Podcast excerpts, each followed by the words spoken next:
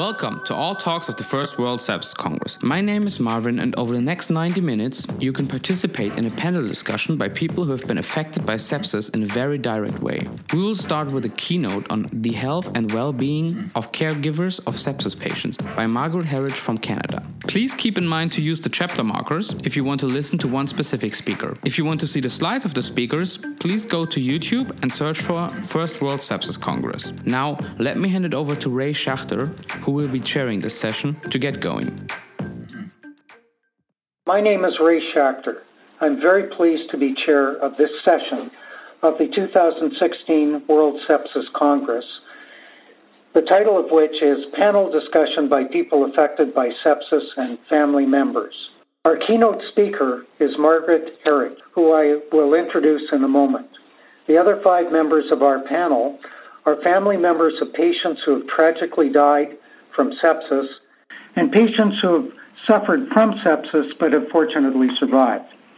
I will introduce each of our panel members before they begin their presentations. I've been a member of the executive board of the Global Sepsis Alliance for three years and am myself a survivor of acute sepsis, miraculously beating the odds which were badly against me. I told my personal story on our webinar from last year but the experiences of the survivors and of my family are reflected in the stories which our panel members will present. My story has much in common with the stories you're about to hear. A healthy, thriving person having extremely serious symptoms which are ignored or minimized by health professionals, extreme medical intervention, which in my case was successful in saving my life, debilitating, lengthy, and emotionally and financially costly recovery and ongoing health issues thereafter. Our panel will be exploring these issues. There will be an opportunity to ask questions through our chat line during and following each presentation, and we will do our best to direct your questions to the appropriate panel member, time permitting. Uh, there will be one slide presentation only by our keynote speaker. At the end of the presentations, which will take in total approximately an hour, we will have an additional 15 minutes for questions and answers. This podcast, along with others in this webinar, will be available following the live broadcast to registrants and others. Stay tuned, watch the GSA website, and find the topic of your choice. I'll begin with the introduction of Margaret Herridge, who we are privileged to have as the presenter of the keynote. She is professor of medicine, critical care, and respiratory medicine at the Toronto General Hospital University Health Network, University of Toronto. As part of her academic background and clinical training, including board certification in internal medicine, pulmonary, and critical care, Dr. Herridge completed her epidemiological training at Channing Lab in Boston and has a master's degree in public health from the Harvard School of Public Health. Dr. Herridge has focused her research on outcomes after critical illness, both in patients and their families over the past almost 20 years. She is a strong advocate for lay education about ICU outcomes and the need to incorporate formal ICU follow up care into the usual care plan for critically ill patients and families. After all, we know critical illness affects the entire family. Her research interests include five year outcomes after ARDS, acute respiratory distress syndrome, one year outcomes after severe acute respiratory syndrome, and seven day ventilated critically ill patients and their family caregivers. I, uh, Dr. Herridge has uh, published editorials and two landmark papers on outcomes after ARDS and is a frequent international speaker on outcomes. So she may also want to talk to you about the Recover program in her key, keynote. Margaret, uh, may I turn the session over to you now? Thank you very much, uh, Ray, and thank you for the very kind introduction. And it is really a great uh, personal and, and professional honor to be able to speak to this esteemed audience today and through a really global um, outreach, and which is is very novel, and it really is my great privilege to be part of this. I'm going to talk for the next 10 minutes or so on the health and well being of caregivers of sepsis patients. And I'm very, uh, I'm really, again, very honored to be able to highlight the fact that critical illness is a family event. It's a patient event, but it's a family event. And the caregivers, in many instances, have been the very uh, long suffering, you know, co uh, sufferers, if I could use that word, um, in the context of a critical illness and regrettably without a strong voice and without any explicit acknowledgement of what they're going through and without formalized help. So I'm happy to be able to speak about this today.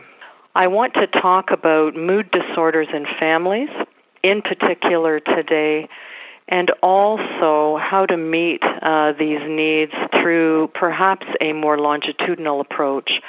I wanted to start this session by framing uh, the different and and uh, varied needs over time in patients and families, and talking about uh, a 44 year old woman who was part of our ARDS uh, study many years ago. And uh, uh, who was a teacher and entirely healthy, uh, hospitalized with pneumococcal pneumonia, uh, developed very severe acute respiratory distress syndrome and multiple organ dysfunction syndrome. She spent approximately one month in the intensive care unit, required renal replacement therapy or dialysis for several weeks, had two episodes of ventilator associated pneumonia, and ultimately was tracheostomized. She spent 48 days on the ward, about a week in inpatient rehab mostly because she was fairly young. Um, three weeks in outpatient rehab. She lost 30 pounds in weight, mostly muscle mass, was profoundly weak in a generalized way, had contractures. She herself developed a major depressive disorder and was unable to return to work um, as a teacher for about two years, and this was mostly because of her weakness, residual fatigue, and also because of a very debilitating mood disorder. Germane to this topic, her husband developed a very severe mood disorder as well, and developed a lot of uh, difficulty with. Um, uh, difficulties within their marriage, and their marriage broke down, and they were separated. Their children also were profoundly affected. Uh, one of the children also developed uh, major depressive disorder um, and uh, missed an entire year of school because of this. So this is the sort of collateral damage that we're talking about that really has largely gone unaddressed and needs to become part of our care plan patients have many varied physical and mental health and cognitive challenges, but their families have this journey, are on this journey with them, and they also get sick too. Uh, sick from the chronic stress, the fatigue, and all of the attendant issues that were part of their loved one's critical illness there has been a significant amount of literature published to date on caregiver burden and the sequelae that caregivers sustain after an episode of critical illness. There are many important leaders who have done this work for several decades. And uh, some of these leaders uh, include uh, Mark Siegel, who uh, published some early work in critical care medicine. Uh, a very important group, the Famirea uh, group, F A M I R E A, led by our colleague, our esteemed colleague, Dr. Elie Azoulay, have published seminal papers on caregiver outcomes in critical illness as have uh, Christina Jones, uh, Richard Griffiths, who are really pioneers in this area for many uh, years now. And uh, patients, we understand, uh, uh, the caregivers, pardon me, of patients we do understand have important symptoms of post traumatic stress disorder and may develop depressive uh, symptoms as well. Uh, and this involves uh, lifestyle disruption, employment reduction, compromised uh, health related quality of life, in many respects comparable to that sustained by uh, those caregivers of stroke and uh, patients with uh, dementia. Uh, informal caregiver burden is associated with sepsis, with ARDS, with uh, patients who have spent a long time on mechanical ventilation, and this can be as short as several days, extending to many weeks. The caregivers uh, may report lifestyle restrictions which continue to remain high, um, and uh, even when the patients uh, um, return to home, um, or were and or were never able to uh, return to their premorbid uh, functional status. Because of the caregiver burden, some investigators have uh, begun to uh, try to create a new nomenclature for this caregiver burden, this caregiver stress, the so-called post-intensive care syndrome family. And there have been some risk factors associated with this um, published in the literature, including female gender and, and having a younger patient, lower educational level, and, and sometimes uh, even uh, pre existing mental health problems may put some people at risk, but not necessarily. Um, and higher levels of stress may also increase the risk our own group uh, and uh, uh, my co-principal investigator Jill Cameron uh, and I led um, a large study that began in 2007, uh, part of the Recover program, the Towards Recover study. This was an attempt to study patients and their family caregivers together over time to understand outcomes and to understand how patient and family outcomes relate and influence each other.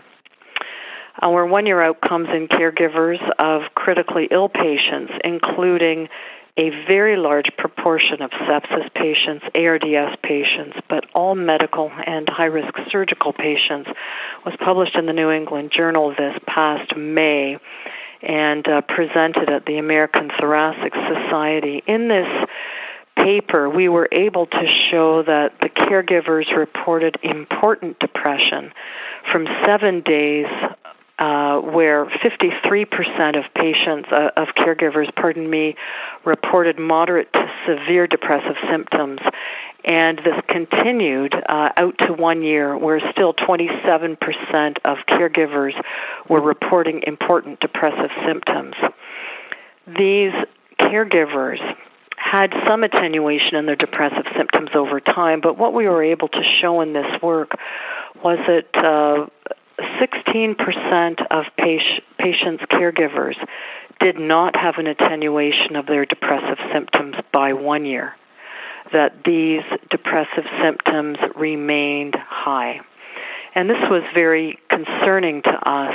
And these different trajectory groups did not differ by the caregiver's socio-demographics or living arrangements or any previous caregiving experience, nor were they influenced, and this was a bit striking to us, by the patient's own functional status. These seem to be intrinsic and important mood disorders related to the caregiver and her or his factors. And those were having a sense of less mastery and social support and needing more assistance and just really feeling the impact of being a caregiver. It's important to emphasize that caregiving does not only put one at risk for mood disorders, but it is indeed a risk factor for mortality, as shown by the Caregiver Health Effects study published in JAMA in 1999. Being a caregiver who perceives a lot of caregiver burden and uh, is responsible for looking after a disabled uh, family member, in particular a spouse, is at increased risk of death. And this is a very important um, note and important uh, uh, has important implications for public health. Some of the challenges and opportunities, and I'm just going to close here, are as follows. It's important to understand that the family gets sick when the patient gets sick. Family members may develop mood disorders. They may also have the development of health problems. This kind of a stressful life event, a traumatic life event, has important sequelae, and there are important sequelae not just for the patient but for the family caregiver. Not only the patient but the family caregiver needs support from the moment of ICU admission through all healthcare transitions. We need to be looking after everyone in the family and to be looking after them longitudinally. And um, I think with that, I will close, and I thank uh, everyone very much for the kind invitation and for the really wonderful opportunity to share these data and to highlight this important issue in sepsis and in critical illness. Thank you very much. Thanks so much, uh, Margaret. Um, there is a question uh, that uh, has come in. A survivor of sepsis, uh, in fact, uh, two bouts of sepsis, uh-huh. has been unable to work, and her husband has had to take care of everything himself. He's uh, become depressed, as you've mentioned in your talk, is uh, not unusual, and I'm sure she is depressed as well. Mm-hmm. Uh, but the question she's asking is, what can I do to ease my husband's burden? Is this a question that you have come across in your studies? Mm-hmm. Well, yes, we have, and in fact, you know, Ray, um, I followed uh, I followed up all these uh, folks uh, across Toronto in my own clinic here, so I had a lot of dialogue with them. And um, I guess the first thing I would say is I'm sorry that there is so much difficulty that doesn't seem to be validated, and there's not a lot of help being offered. Um, what we have done in our clinic is try to help facilitate mental health resources. I think this is something that we really need to work on and to uh, make much more available um, to help people to access uh, mental health resources, to connect them, to facilitate this connectedness. At least in the province of Ontario, here in Toronto, and in Canada, and we you know really do have excellent resources but mental health resources are always a little bit tricky and um I, I, I think that's one thing that I, that I would suggest. That's not um, that's sometimes a little bit difficult through a primary care physician. I would also say that there are many chat groups online, um, and there are many groups who really do want to share information, discuss, talk, informal peer um, counseling and uh, some practical recommendations. There's a website, the ARDS USA website, there are websites in the UK. Um, and I think if you look for these, um, there is a lot of discussion and support. I think as we move forward trying to really formalize post ICU care, I hope that for patients and families, this will be much more of a proscribed care map and an expectation that we need to, you know, ask people over time what sort of help they need and and that sort of help will involve uh, accessing mental health resources. Uh, thanks so much, uh, Margaret. There's so many questions that arise out of this. Uh, I'm sure uh, from other panel members and myself uh, whose families have had to deal with these difficult issues and also the long-term effects. I think um, we'll have a, a, chance for more questions at the end.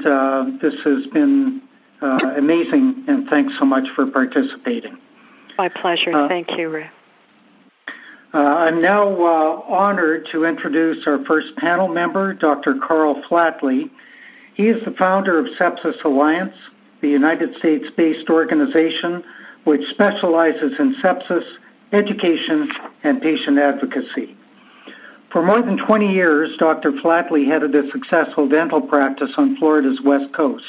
He retired in 1995, but that retirement in his world was turned upside down when his 23 year old daughter, Erin, a perfectly healthy graduate student, entered a hospital for elective surgery.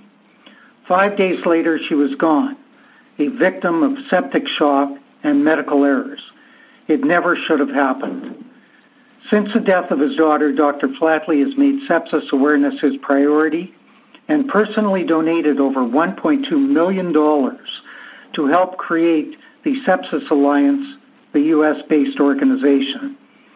Sepsis Alliance was a founding member of Global Sepsis Alliance that now represents over 70 countries and over 1 million healthcare givers. Carl is currently on the board of directors of Sepsis Alliance and presides over his daughter's Memorial Foundation, which supports only sepsis oriented projects. Uh, Carl, uh, can I invite you to make general remarks to our audience on your work and your situation? Perhaps you could start with the following. Sepsis has had a very major impact on you and your family. Can you summarize briefly how your efforts to bring awareness about sepsis to the medical and general population have evolved and the focus of these efforts over the past 14 years? Uh, yes, I would, Ed. But first, I'd like to congratulate the organizers of this event because 12 years ago when I started, and I'd like to take credit for what has occurred, but in 2003 when I started this, if you put sepsis in an email, it got thrown out as a misspelled word. There was no sepsis awareness month. There were no sepsis heroes, no sepsis awareness, no global sepsis alliance. There were some new guidelines that came out, which was kind of the start. So with all the work that SCCM has done, Surviving Sepsis Campaign, Global Sepsis Alliance, all these things have taken place. So it's it's really a good time. The bad news is during this same period of time, over 3 million Americans have died in spite of our progress. So we've got a long way to go and a lot to do. Uh, thanks, Carl. Uh, we can perhaps get to more specifics on your activities, uh, but um, I think our audience, because we're patients and victims panel, would be interested in the story briefly of of your daughter, Erin, and what you think medical professionals have to do to best reduce incidence and improve outcomes for sepsis? Well, it's been said, I think it's really appropriate that everybody, including the patient, has to think sepsis. The public has to be educated. They've got to get in there as soon as they see the early signs and ask for screening or even demand because sometimes you have to push the envelope. My daughter sat in the ER for four hours and they told her to wait. She was not a priority uh, antibiotics the first night when her blood count was 24,000. She was not given antibiotics because she was told it might cause diarrhea. This is what happened and continues to happen. I've been told, and maybe you can help me with this, that only 50% of U.S. hospitals are using evidence-based protocols for sepsis. That's unacceptable. So health professionals are being held to a higher standard. We know what works. We know hospitals that have accomplished this. There's Northwell, Sutter, Intermountain Health, Kaiser. I mean, we know that they can reduce their mortality by 50%. This does not need to happen. So, in spite of the great progress and all the things that have happened, everyone has to be a part of this. We can't just have a few champion doctors. Uh, we need the entire medical profession and an alert public to take care of this problem. And it is a major problem in the U.S.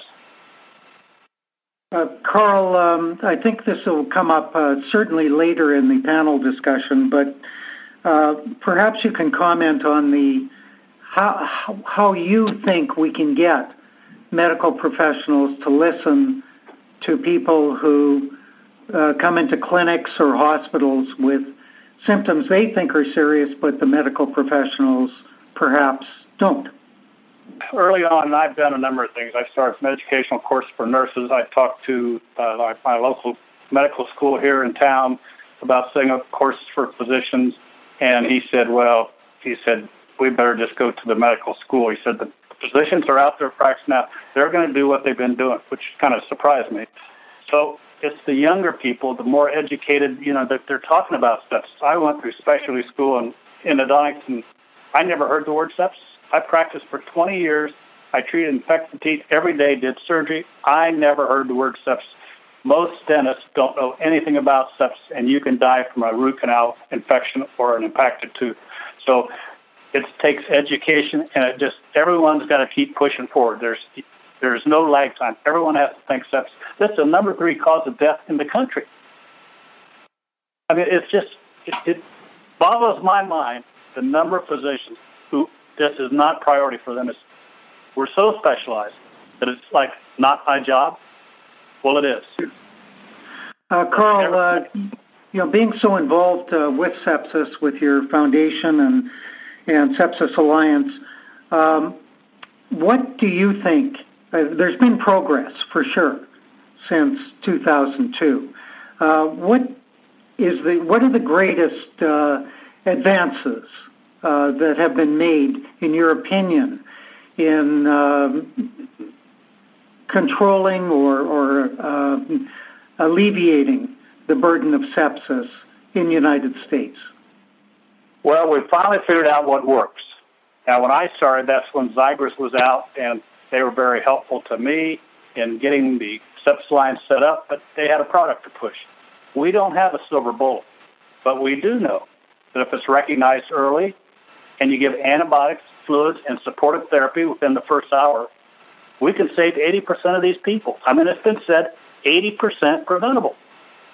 So, again, we know what works. We don't have that silver bullet yet, and it may be a long time before we get there, but we can't wait. We have to do what works, and it's been proven that if you do those three things, you can reduce the mortality. And the other thing that comes with this, which was not part of it when I got started, we only talked about the death. It's like the person who just gave the presentation, the disabilities that follow are unbelievable.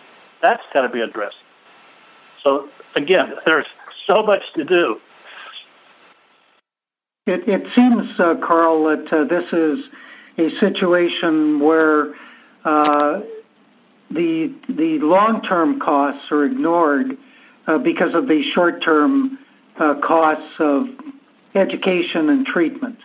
Uh, because there are uh, the burden of sepsis continues, uh, as I've found, throughout a lifetime of a person who survives. The pain, of yes. course, continues with a, a family of a person who doesn't survive. Yes. You've been advancing the cause of sepsis uh, for 14 years. Um, can you tell our listeners uh, how they can participate? I know many of them, perhaps most, are health professionals, but what would you ask them to do to help the cause? Well, again, I think it goes back to the education of the public is, I mean, you would assume, you would think that health professionals this would be first priority, that they don't need this kind of education. However, they do. But as we do at the Sepsis Alliance, try to educate the public so they're aware of it. They take the first action. I mean, how many people say, I've got the flu, but I'll just see how I feel tomorrow, and they don't have it tomorrow? So we're all about patient education, public awareness, and to empower the patients, if you will, the public, to get a sepsis screening, to demand that they be checked, uh, to know what they're talking about, and speak up. Get a second opinion if need be, or whatever. I've had sepsis myself, and I was told to take antibiotics and go home, and I refused. And I was in the hospital for the next 11 days, had two surgeries, and antibiotics for 40 days. And the doctor told me just go home, not to worry about sepsis. So, again, it comes back first, it's empower the public so they demand the treatment they deserve. Uh, thanks, Carl. Uh, uh, I think, uh, well, again, we'll have uh, further questions at the end of the uh, session. And really a heartfelt thanks for your contributions over the years. You've done a truly amazing job. I think anyone who goes to the websites of Sepsis Alliance, and GSA will see and and uh, can see from just looking at your name online how much you've contributed. Thanks again, Carl. Thank you. I appreciate it. Our second panelist uh, is Arnie Truman. Uh, Arnie is uh, German, living in Germany. He's a survivor of sepsis, and like many other survivors and those who were not so lucky, his history is that of poor initial diagnosis, followed by extremely serious illness and complications both during and following recovery. In February 2012, Arnie was 44 years old, in good physical condition, a father with a family of three children. He will tell you about his first doctor who did not even recognize sepsis, and his second doctor who was called 15 minutes later with the ambulance and immediately correctly diagnosed his condition. Arnie survived septic shock after being put into an induced coma for four weeks. Among other consequences, Arnie lost seven fingertips and was on disability leave from work for nine months. Despite all this, Arnie has gone back to work as a project manager and has resumed his uh, piano playing, his major passion. And because of his experience, Arnie has decided to offer us his thoughts uh, in this Congress in his personal campaign to make sepsis better known by the public and healthcare professionals. Arnie, uh, perhaps you could start with uh, describing your condition when you first contacted your doctor and how you managed to get a second doctor to intervene within such a short period of time. Yeah, this is uh, Arne Truman speaking, and uh, at first I want to thank you that uh, I got the opportunity to uh, be part of this uh, webinar. It's the, I believe, a very good place to make sure that sepsis gets more and more known all over the world. And uh, I believe that my story is uh, just one of many, many stories which have been happen all over the world, and maybe quite a similar way because um, the knowledge of sepsis is not yet as big as we should have it, also in the healthcare scene. So uh, I felt sick at the beginning of the week, as with the uh, influenza infection, and uh, I was at home for two days and recovered more or less, and said, "Okay, I can go back to work." So. Um, it was not very difficult to, to recover from an influenza, so I tried to, to do my job. But on uh, Friday, at the end of this week, I felt more and more down during the day, so I started early in the morning. And uh, so I decided to go home in, uh, in the late afternoon, where I dropped in at home alone, so my family was out for that hour. And I laid down on the sofa in the living room to uh, make sure that I can go back and have a nice weekend. But in fact, I didn't recover. I felt more and more down. So one hour later, my wife came home, found me on the sofa, and I was in a very bad condition, feeling sick as never before. And she asked me, hey, what's going on? And uh, I said, I do not feel really good. I think we should ask, contact a doctor to make sure that if it doesn't get better, that I can get something to, to get back on my legs. And uh, then we are living, that is something I have to say in this way, uh, between two big cities. So it's uh, on the countryside, and the uh, ambulance services and uh, medicine services that we have here are more or less okay, but on the weekends everything is driven down and no doctor is available 24 hours. They have organized something that you have one call.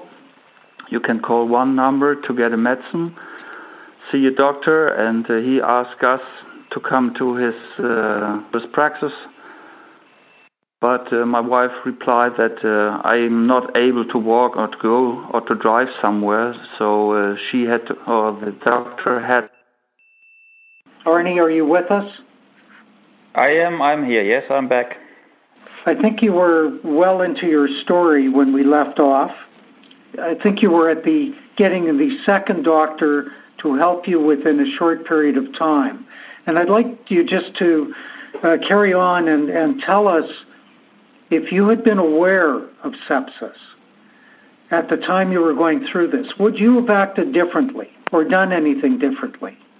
Um, so please go ahead, Arnie. Yeah, well, what, what I would have done when I would have been aware about sepsis, I would have more insisted to uh, to force the doctor to uh, to examine myself to make sure that uh, there's something going on that is not usual, and uh, the reason that I got the second doctor so quick was that the first doctor who did not find out what it was just wrote down a, a document that enabled us to call an ambulance car get me to hospital.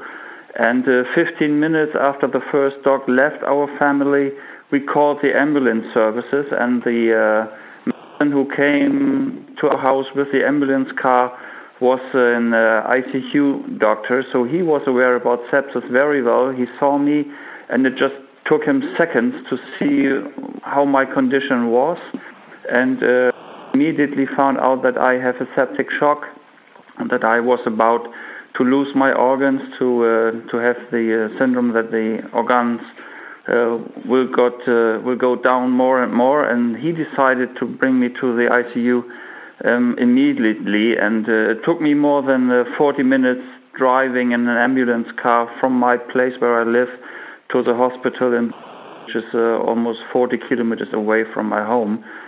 And um, he really, in fact, saved my life because he was aware about sepsis, and that was the reason I do the efforts to make sure that every medicine so I go to the congresses, to the Weimar sepsis updates, and so on, tell my story to make sure that everybody around in the uh, medical world is about is aware about sepsis and thinks about it, and that's what will save many lives. Even thinking about it, talk it, say to the doctor, could it be a sepsis? Think about it, check it out, and if you say yes, then we have to act immediately. So uh, we haven't really talked about the uh, burden of sepsis, uh, uh you know, specifically financially. Uh, but certainly for you, uh, if you had been diagnosed sooner, if sepsis or acute sepsis could have been avoided, it would have made a huge difference. Can you just tell us what those emotional and financial impacts have been, short and long term? Yeah, um, financial wise, um, I'm in the lucky situation that the, German healthcare um, financial situation is very good. So uh, we have calculated that the uh, the stay in the hospitals, the rehabilitation, the recovering time uh, would have consumed about 100,000 euros to cover my costs. So um, if this would have happened in the United States, maybe where the healthcare insurance is not available for everybody, I for sure would have left my house and my family would left or would lost her home. So uh, I'm in the lucky situation that my rehabilitation was successful. I could go back to my old job, although I have been away for, for nine months. But my recovery was that good that I could go back to my to my old job. So the financial situation for me was not that difficult as for many other people who had uh, to fight with uh, much more difficulties because of uh, disabilities of uh, their health. Uh, thanks very much, uh, Arnie. Is there anything else you'd like to add before we? I'm going to look at the chat line here and pick up a few questions, but um, is there some any closing remarks you'd like to make? Well, I think um, the uh, webinar we are doing here is uh, one of the best uh, stages to make sure that we get more and more listened in the world. And uh, also, Mr. Staunton stated that uh, we have to save many, many lives, and we have the ability to do it if we only take care that everybody who is involved in the medical scene knows about sepsis and knows how to act. Uh, thank, thanks, Ernie. And, uh, so I will uh, move on uh, to Melissa Mead, uh, who I'm pleased to introduce to you as our third panelist. Uh, Melissa currently lives in the UK and is 29 years old. And tragically, Melissa recently lost her one year old son, William, to sepsis. When William fell, fell seriously ill, Melissa did not know what sepsis was or its symptoms, those deadly symptoms that William was displaying. Uh, Melissa must now live with the knowledge that William's death would have been avoidable with prompt diagnosis by her medical professionals and treatment. Since losing William, Melissa has thrown herself into a constructive and positive campaign to raise awareness amongst the public to try to mitigate the chances of this happening to others. Uh, Melissa, uh, by way of introduction, can you uh, share your story with us and what lessons you've learned about sepsis, uh, particularly what you have to say to our audience, mainly health professionals, about what they can and should be doing to make sure that your loss is not suffered by others?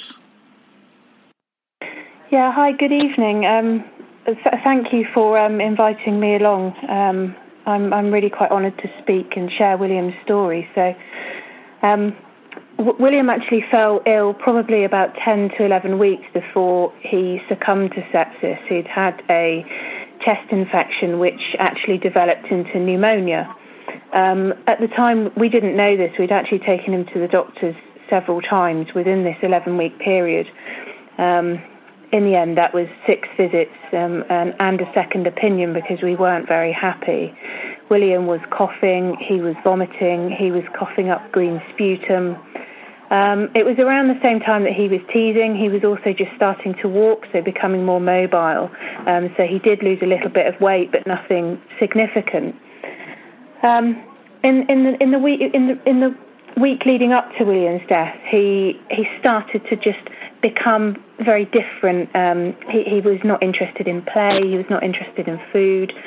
Um, so we, we trundled off to the doctors again, and we were sent home.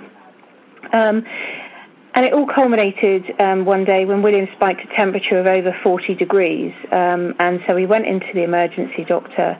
Um, and had what we thought was a thorough examination. And at the time, you assume that what is what you're being told is is the full and accurate truth um, it transpired that, that William actually didn't have a thorough examination, and a lot of the observations that should have been done actually weren't done, and they were done incorrectly. Um, following this, we took William home um, on, on, the doctor's advice that actually William just had a viral infection, um, and to just give him paracetamol, fluids, and, and plenty of rest. So we, we took him home, and we, we did as we were instructed, and he went to bed, and he he his temperature started to come down the next day, um, but I was still quite concerned. He was still not right. He was just he just wasn't right. Um, as as any parent will tell you, they know when their children are just not right. So, I, I still concerned. I called the out of hours um, service that we have here with the NHS, and I followed their triage system and answered all their questions. Um, but I didn't actually know that the answers that they were putting into that system they were putting in incorrectly, um, which is human error. And the disposition that we were told was it was a non emergency and we would have a six hour uh, call back with the doctor. However, I was still really concerned, so I actually saw the doctor um, within three hours. Um, and this doctor wasn't very concerned. Um, he just basically told us to leave William in bed, um, that this was completely normal. It was a viral infection to maintain paracetamol um, fluids and such like. And William was actually asleep at this time. This was later on in the evening, so we left we left William in bed. And, and actually during the evening, he didn't he didn't stir. He, he wasn't really, he didn't cry at all. He seemed fairly settled. Um, the next morning, um, we, we checked on William at half past five, and he was seemingly okay. He just had a little drink and he put himself back to sleep. And by eight o'clock, we went in to check on William, and he had passed away. Um, what actually transpires, we didn't actually have any idea of what sepsis was or um, or its symptoms. Um, we had never been told of the word sepsis. We'd been um, never been warned to look out for it. The first time that we heard that word was actually when we received William's death certificate. And I, I looked to Paul, William's dad, and said, Well, that must be rare. I've, I've not heard of that. Um, subsequently, doing um, a little bit of investigation online, um, we found out that actually it's the UK's second biggest killer, and I, I, I did not understand why we had not been informed of this. And sadly, I would like to, I would like to think that the errors that were made with William's care won't happen again because obviously these were individual errors by by doctors. Um, it, there is a huge system error, I think, with a big hole in it that that needs to be filled with awareness amongst the public, and also I can mirror some of the previous panelists um, to say that the education within within the health system, um, with doctors and consultants and um, the nurses, etc., to be thinking sepsis um, but William actually had um, an inadequate examination on, on the 36 hours before he died, um, and so symptoms that he was displaying weren't picked up because they weren't checked. So, um, for me, I, I, guess everyone needs to be thinking sepsis. It doesn't just need to be parents. Um, it needs to be those that we visit, whether that be GPs. It needs to be out of hours, and the systems that we that we um, that we encounter need to be sensitive to these symptoms. Obviously, for us, we, we, we had a non-verbal child. He wasn't able to articulate, "Mummy, it hurts here," or "My feet are feeling cold." I'm actually feeling feverish, you know, which, which we would be able to articulate. But um, but you know, at one years old, he, he wasn't able to, to, to say that. We were very much reliant on on those that we went to see with him. Melissa, in the National Health Service report on Williams' uh, death, um, that report indicated his care was inadequate. I was wondering if any of your health professionals acknowledged their responsibility and if that would have had any impact on you had they done so. Yeah, the, um, there were five. In, there were four individuals and one system error. The system error being the online um, triage that we called. Um, all four individuals and the triage system have admitted failure and accountability for William's death. Um, and we, for, us, the best apology is change behaviour. Um, there's nothing that we can do to bring William back, nor anyone else. If we could have done it, we would. Um, so what we're trying to do is to make sure that those individuals never make those mistakes again, and also to make sure that the systems that they use all talk to each other, so that everyone is singing off the same hymn sheet, so to speak.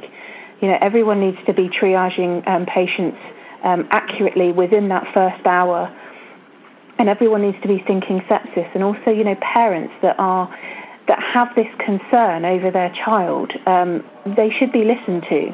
You know, we had six or seven visits with the doctor, and their levels of their index of suspicion should have been raised. You know, we're William's parents; we're with him 24 hours a day, and and and we just the basically the dots just weren't joined up, and we were just not listened to. You know, listening, uh, Melissa, seems to me is a very key factor uh, I happen to be a lawyer, and a lot of my job is making sure that I listen. And uh, last year, when we had a webinar, there was um, a woman called Lisa Brand. Uh, she's written a brief book on sepsis, and she uh, fell ill with sepsis and was um, hospitalized over a period of time. But her story and Arnie's story and my story and your story uh, really bring to mind the obligation of our professional healthcare givers uh, to really listen and understand uh, and take in, uh, even when they have a heavy patient load, uh, what's going on and who their patient is. What do you think? I entirely agree with you. I think um, initially sepsis, especially in the UK, now now needs to be considered as a medical emergency, and I don't think. Um, last year, for example, especially when William died, it was being considered as a medical emergency. Um, I think a lot of our systems, in terms of when we visit with children, um, more specifically those that are unable to articulate how they feel, um, is to actually listen to the parents because if the parents say, are saying to you, he's just not right, generally they're right. Um, you know, mm-hmm. they spend the most time with their children. They notice the subtle changes, and it's these subtle changes that are going to point you in the right direction. Um, and so, yeah, I, I, I entirely agree with you. Uh, Melissa, just a, a, brief comment because we're running short on time. Um, you uh, felt, uh, as you indicated in the material you gave to me anyway, that um, you felt a lot of guilt uh, that you didn't force an ambulance driver to uh, to take action. Uh, I'm sorry, it, maybe I'm getting it wrong. You felt guilt, but perhaps not that specifically. Uh, how um, how do you how did you deal with that guilt? Uh, do you have any comments to make for to back to Margaret from the keynote on how to deal with that aspect of the sepsis situation? Yeah, um, no, I, I, there was no ambulance involved with William's care. Um, just to, to, clarify that, um, the, the, guilt that that I, I, think I and William's dad um, feel is that you know we feel at, we felt at the time that we were doing everything that we possibly could and you, you reach out and you go to one health professional, you go to another health professional, you request a second opinion, and you're continually turned away, and you, you're almost made to feel neurotic. And now looking back on it, um, we can't believe that there was ever a time we didn't know about sepsis because obviously it's something that we have lived and breathed for the last 22 months. And every single time we look at photos or we look at um, parts of William's story from the 36 hours before he died, we say to ourselves, why didn't we do this? Why didn't we do that? Why didn't, you know? And we're guilty of following advice. And I think therein lies the problem. it, it is created um, a, a, problem for us as parents to be able to trust. Um, we didn't do anything wrong other than trust the people that should have known better. I'll just clarify uh, when I was talking about guilt, my wife uh, actually uh, allowed an ambulance driver to persuade her that I should not be returned to the hospital. That's where the mix up occurs with me.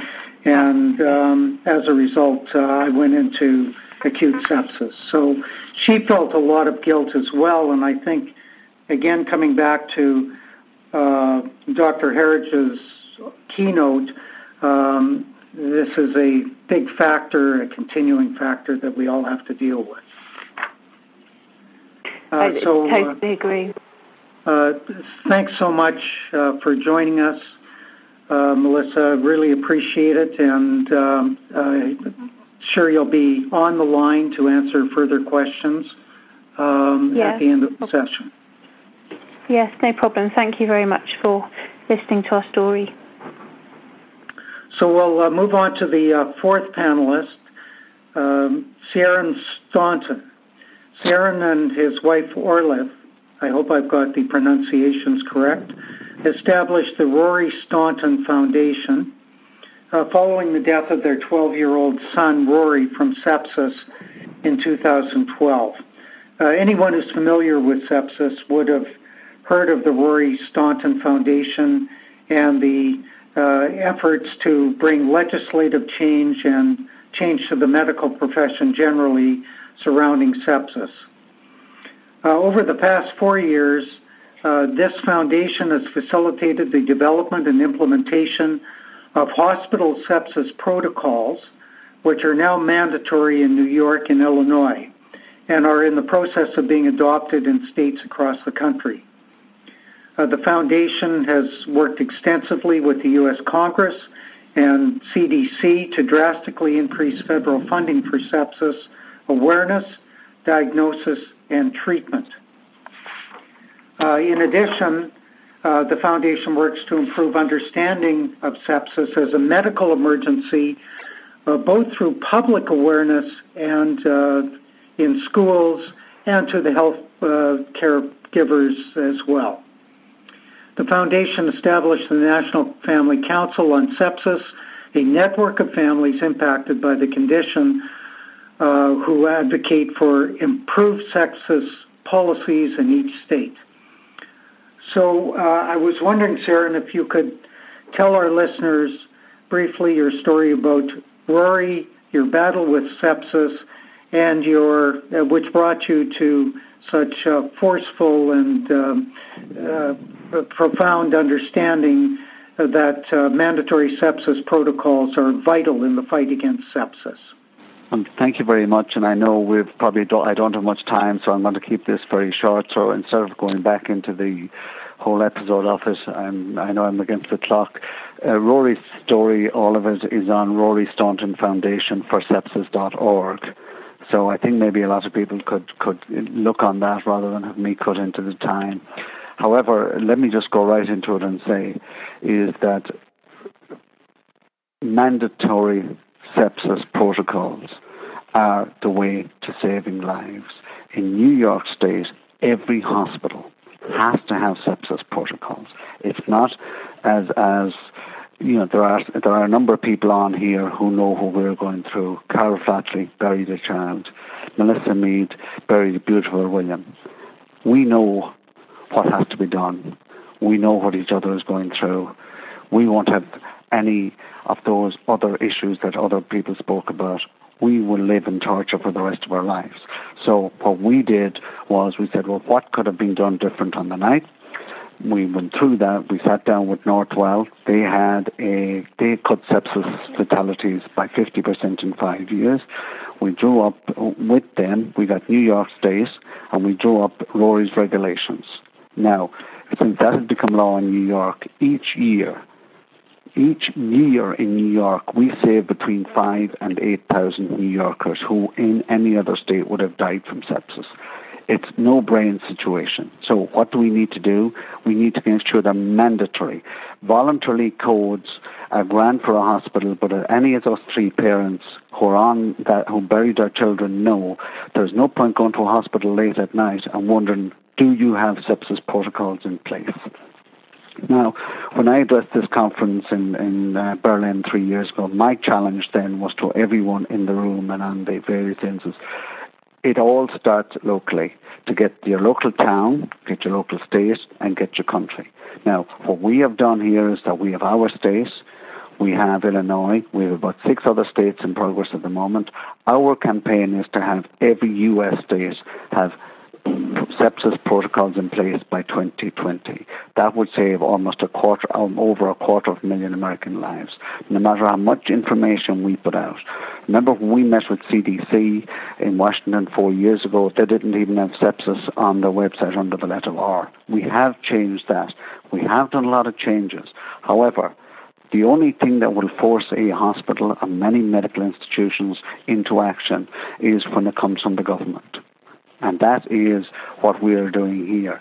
So when parents go out with their child at night, we shouldn't have, they shouldn't have to wonder, neither Carl nor Melissa or us shouldn't have to wonder or ring on a door say, are you part of the sepsis protocol? Are you part of the voluntary area? Are you aware of the thing that was on TV the other night? Remember, Orla checked Rory for meningitis.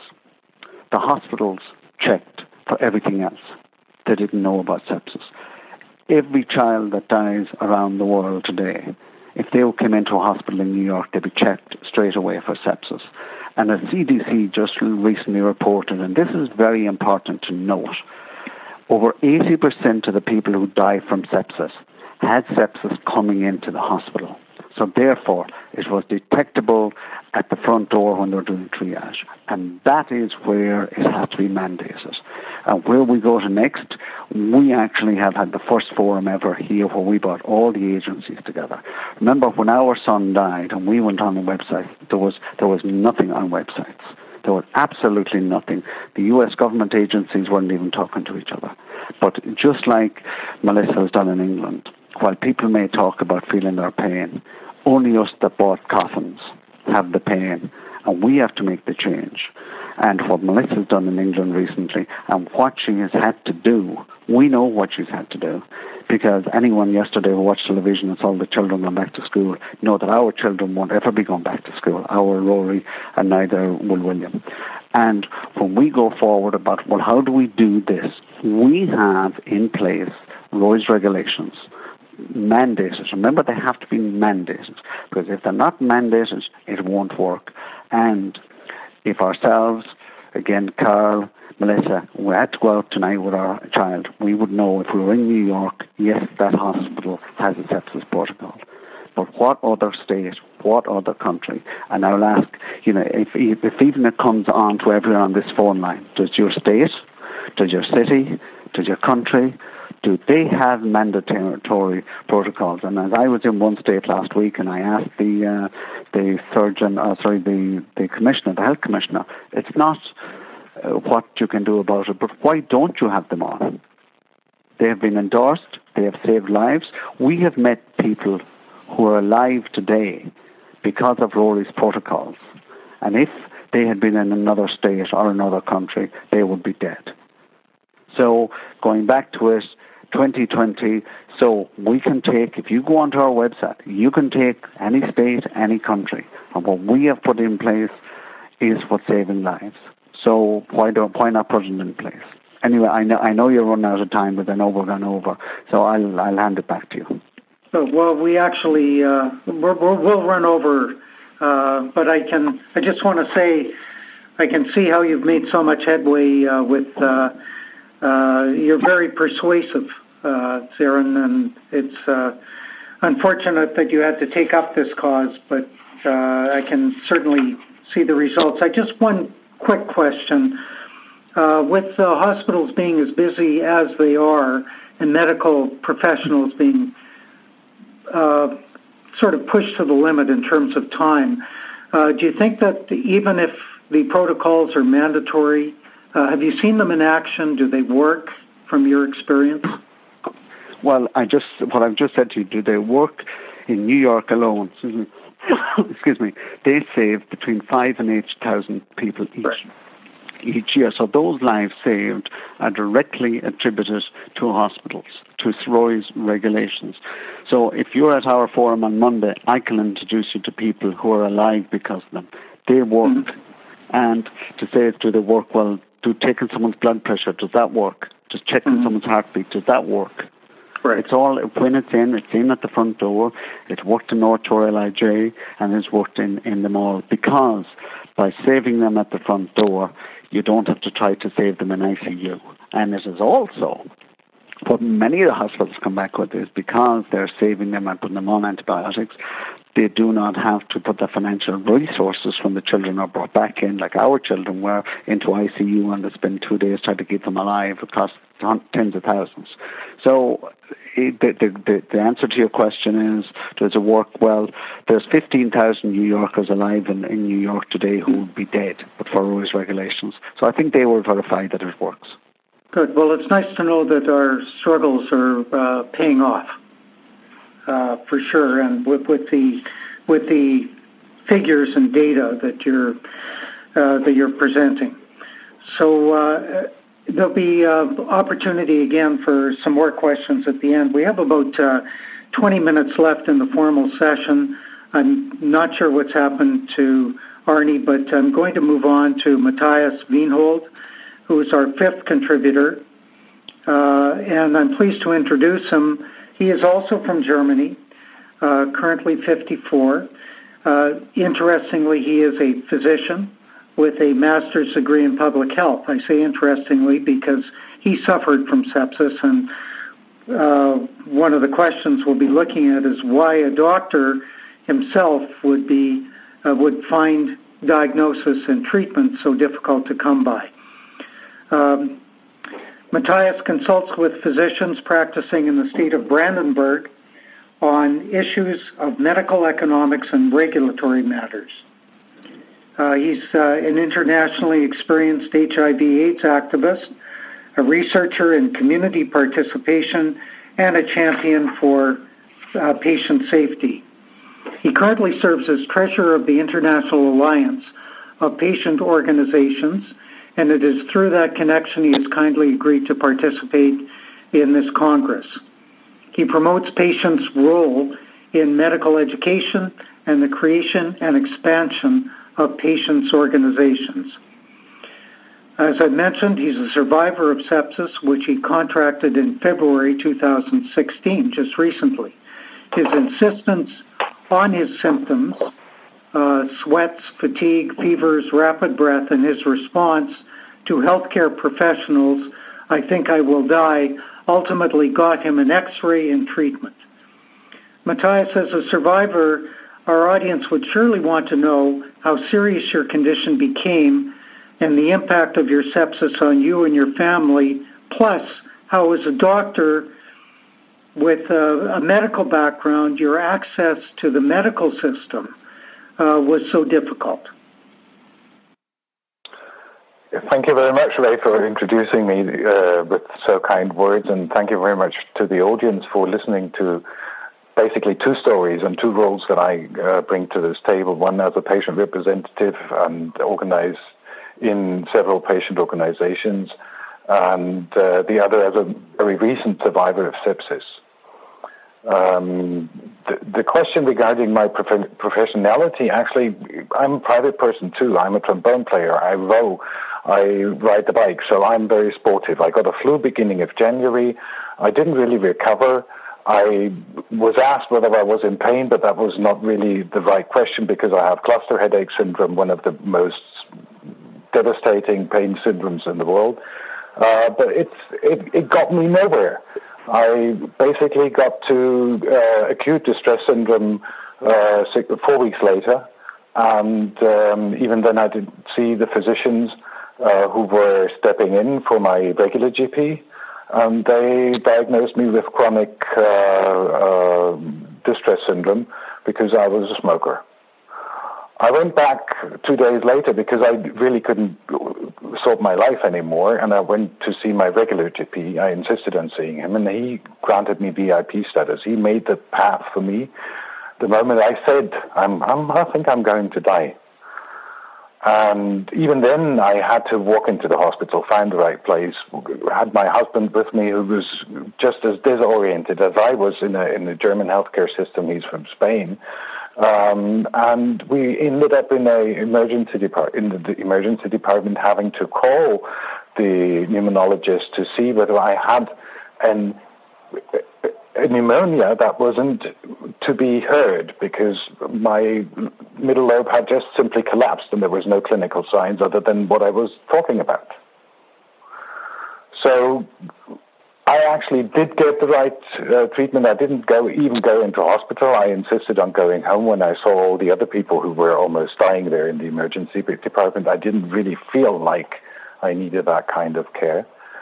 But it took me two days with no memory really uh, of those two days and very very low function. I basically laid in bed and I got up to to take my pills uh, before I recovered, and uh, two weeks to really find my breath again. So that's the story how I got my diagnosis, not really fulfilled, because three months later I went to the World Health Assembly in Geneva and I met uh, uh, Professor Reinhart, and um, he explained to me what I had just been going through. So I think part of why I didn't realize what I was going through has also to do with my own history. I, have been living in the shadow of the AIDS epidemic as an HIV negative man for 30 years. I'm, I'm dissimulating basically. I've seen so many uh, painful things around me, so many, uh, I must even say, ugly things around me that I wasn't really caring for myself. Maybe that's uh, an explanation. Only when I realized that I had become a VIP in the hospital and that I was treated outside of any guideline. I must say there was no guideline established for sepsis. Um, I realized that I really needed help. And then in May, I discovered I had survived sepsis. I'm very glad to have done so. Uh, what, uh, in hindsight, uh, should you have done that you didn't do?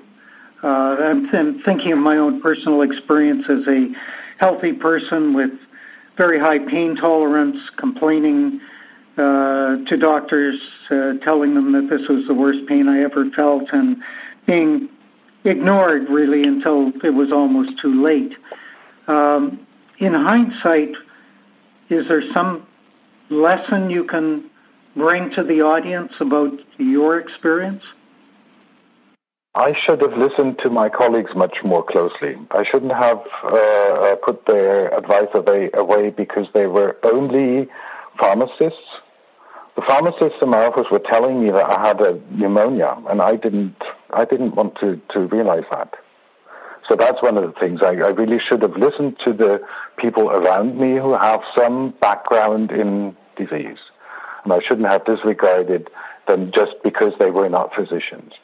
Um, I should certainly think that um, having insisted on an X-ray earlier with the uh, physicians that were seeing me, and not having them uh, talk me around, well, that will be getting better, and if it doesn't get better in two weeks, we will do a, lung, a pulmonary function.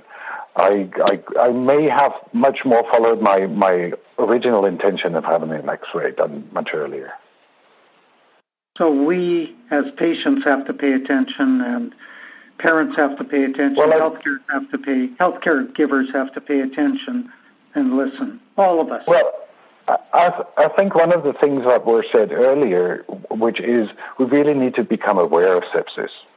Mm-hmm. I, as a physician, wasn't aware of myself going through this. I only learned it two months later, and it, really felt like I got the shivers when, when Professor Reinhart was, was telling me that I was a survivor myself, basically. So we really need to realize that sepsis is an everyday thing, that it happens very easily, um, and that we encounter it almost every day. I was wondering uh, if you could uh, just say a few words about IAPO and uh, its approach on uh, patient safety uh, with uh, some focus on sepsis? That was actually the first thing I told uh, Professor Reinhart, and I said there is really strong parallel between what I experience now uh, uh, as I've come to uh, get in touch with you and um, with the experiences I have looking back 11 years to 2005 with the patient safety movement. In 2005, IAPO, the International Alliance of Patient Organizations, and WHO came together to uh, uh, do a seminar. It was, I think, initiated by Sir Liam Donaldson and uh, uh Don Berwick at the time. They spoke to us about uh, how important it was that patients became part of the patient safety movement. Actually, they said, You are the center of our whole movement. Uh, they empowered us very strongly. We became a, a, very, very active group around the globe. I'm still in touch with them through WHO office. IAPO is also very close to WHO in Geneva. Uh, Nittita Prasopa uh, Plaizier is our contact person there. Um, and um, I, I, feel still very motivated. I can uh, use the platform that has been established for us as patient safety champions. Um, I contribute to, I use this opportunity to contribute to WHO position papers, and um, I, I, still feel very strongly for this group. We sat together and we formulated our own agenda as patients, as families. The London Declaration, if you want to look it up on the web, it's the London Declaration 2005 Patients for Patient Safety. And we do this, and I think for, for me, personal motivation why I'm doing this here today uh, is I do this in honor of those who have died. I do this in honor of those who have been left disabled. I do it in, in honor of those who are yet to be born. and I will strive, and I commit myself to committed myself immediately when I spoke to Professor Reinhart to really contribute to bringing this case forward. It crosses across all interests of patients, all diseases, and it is something that, at least from my perspective, coming from an individual, an industrialized country with a universal health coverage system. I mean, I have everything available. How much bigger must the problem be in the countries that we don't have presented here on the panel? I, I totally agree with you. I think that uh, we haven't even spoken about the issues of sepsis in uh, the non-industrialized and poorer countries. Uh, that's a another topic. We'll have to cover it, uh, or it'll be covered in other sessions. Um, I'm wondering um, to our technical people, is uh, Arnie, uh, before I leave, I leave uh, Matthias, thanks so much for your participation and for all of the work you've done with IAPO through the years as well. Um, Barry, can I can I just can I yeah. just add, add one more sentence? Absolutely. I, one of the, the, the, most recent discoveries I made was that medical schools all over the world are very interested in hearing from patients and their experiences. So please, everybody going uh, uh, listening to this out there, go to your medical school, talk to them, and say that you want to have a respectful dialogue about sepsis. Thank you. A great idea. Uh, just going to thank everyone for participating before we go into the question and answer. Uh, there are a lot of amazing stories and a lot of very committed people for this cause, and I feel privileged to be part of it. So I'd like to. Uh, there was a. There is one question here. Uh, I'd like to present. Um, uh, perhaps um, Carl Verzieren might want to comment on this. What does the mandatory sepsis protocol entail? Regarding the mandatory protocols, and I think when when anyone shows up at a hospital, what the vital signs they look for, and that is what they have to have in place. Because when when you look at the signs of sepsis, whether it be the fever and chills, rapid breathing, pale and mottled skin, extreme pain, weakness, and temperature, heartbeat, or a feeling, as the earlier speaker said, feels like I might die. What the protocols provide for sepsis screenings, training of all relevant hospital staff. Staff are on the lookout for hospitals, so looking uh, on the lookout for sepsis. Sepsis has to be part of our culture and we talked about, you had mentioned earlier about uh, training other nurses and others. What happened in New York, because it became mandatory for the hospitals and all the medical associations Therefore, automatically, all the nursing schools and uh, medical schools started teaching sepsis, and we've gone on actually teaching in schools. So when it comes up to the, the very the very basic is knowing the signs, looking for them, and we have, and I know we're short on time, and on our um, again on our website we have it itemized, and it is very very simple. Because let us not forget Sepsis is very, very easy to detect when you're looking for it. When you're looking for it. So when it is mandatory, every staff member are trained and they are looking for it the same as they're looking for heart attack years ago, or what we have said is rule out sepsis. So when they're part of the rule out sepsis, that means they're saying, well, how about those vital signs? And then, if there are two or three of those that we mentioned earlier, they put them on antibiotics. They will put them on until they actually qualify that it is actually so. Very, very, very easy to implement money. and very easy to to, uh, to make mandatory. But again, has to be mandatory. Uh, there was another question about. Um, you know where the sepsis protocol is to be applied, and I think you've actually answered that because it's now being taught in nursing schools, I'm sure that the I would assume that uh, paramedics, uh, ambulance drivers, etc., are being made aware of it as well. Is that correct? Yeah, as part as part of our part of what we have done at state level, and we're having a forum here this week because what has come out of New York State mandatory regulations and the monitoring of them, we have seen where there are any weak links. We have seen where people are coming from, what area they're coming from.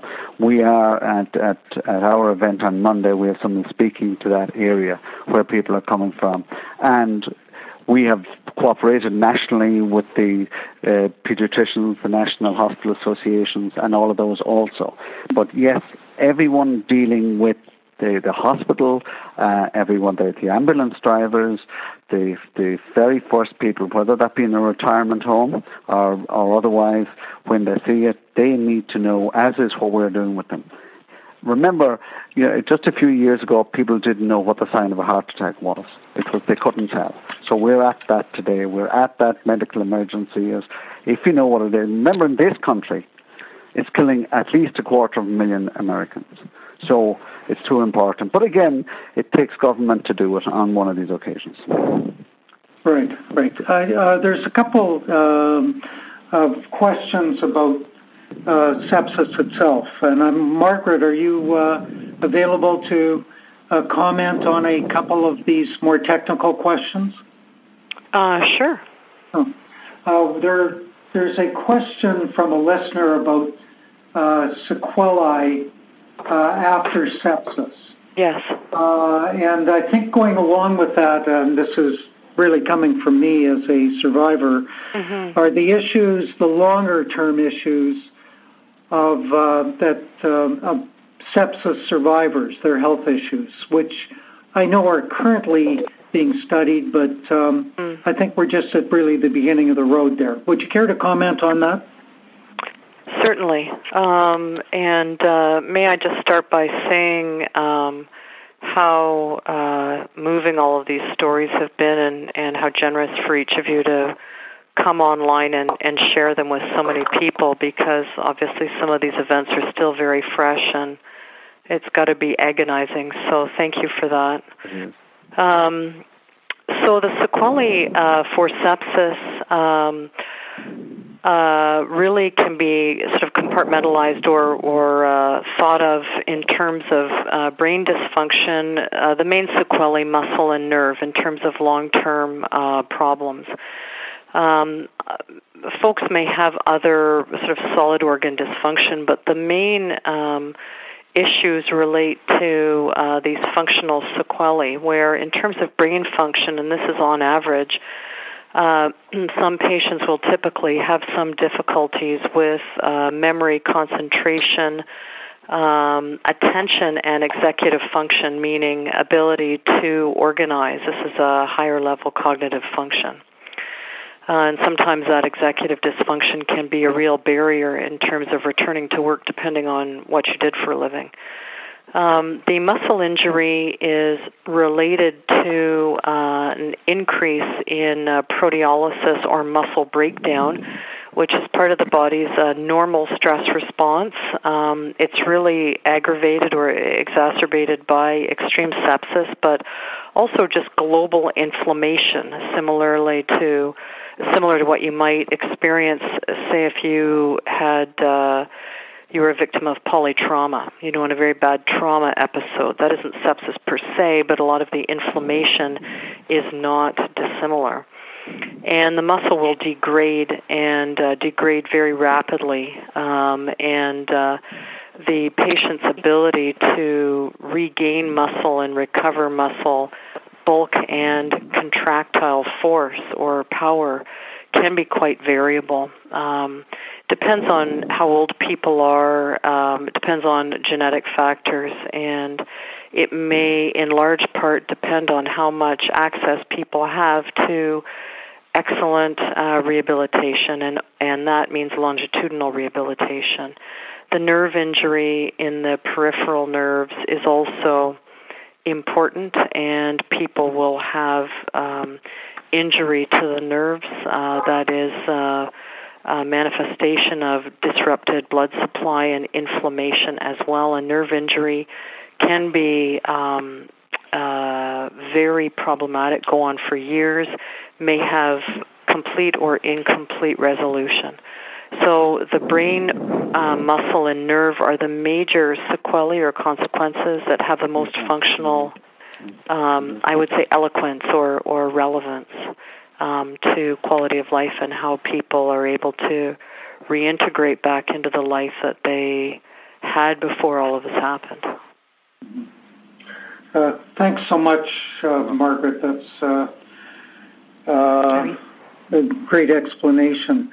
Um, I think that we have covered most of the questions that have come up. I just want to say that looking at the comments, how appreciative our audience has been of everyone's participation. And uh, just coming back to your remarks, Margaret, about uh, the people on the panel telling their stories and sharing sharing them with us and working towards our goals of uh, reducing the burden of sepsis.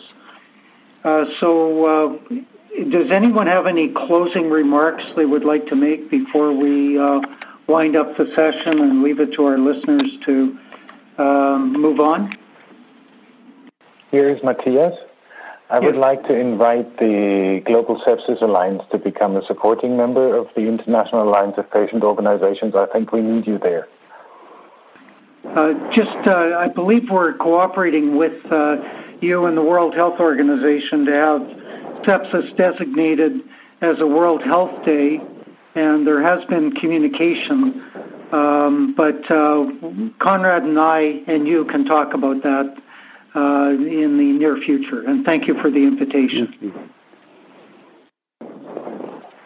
And thanks again, everyone. I think we'll now wind up. Thank you to the technical people, to Konrad Reinhart and Marvin Zick for uh, the, all of the hard work that they've done to uh, arrange this Congress. Goodbye, everybody. Yes. Goodbye. Thank you. Thank you, Ray. Good night. Goodbye. Thank you. Thanks for listening, and thanks to everybody who made this possible, especially our sponsors, which you can find on the Congress website. We will continue with the session Patient Safety and Quality Improvement Part 1 on November 18th. I hope I hear you there there.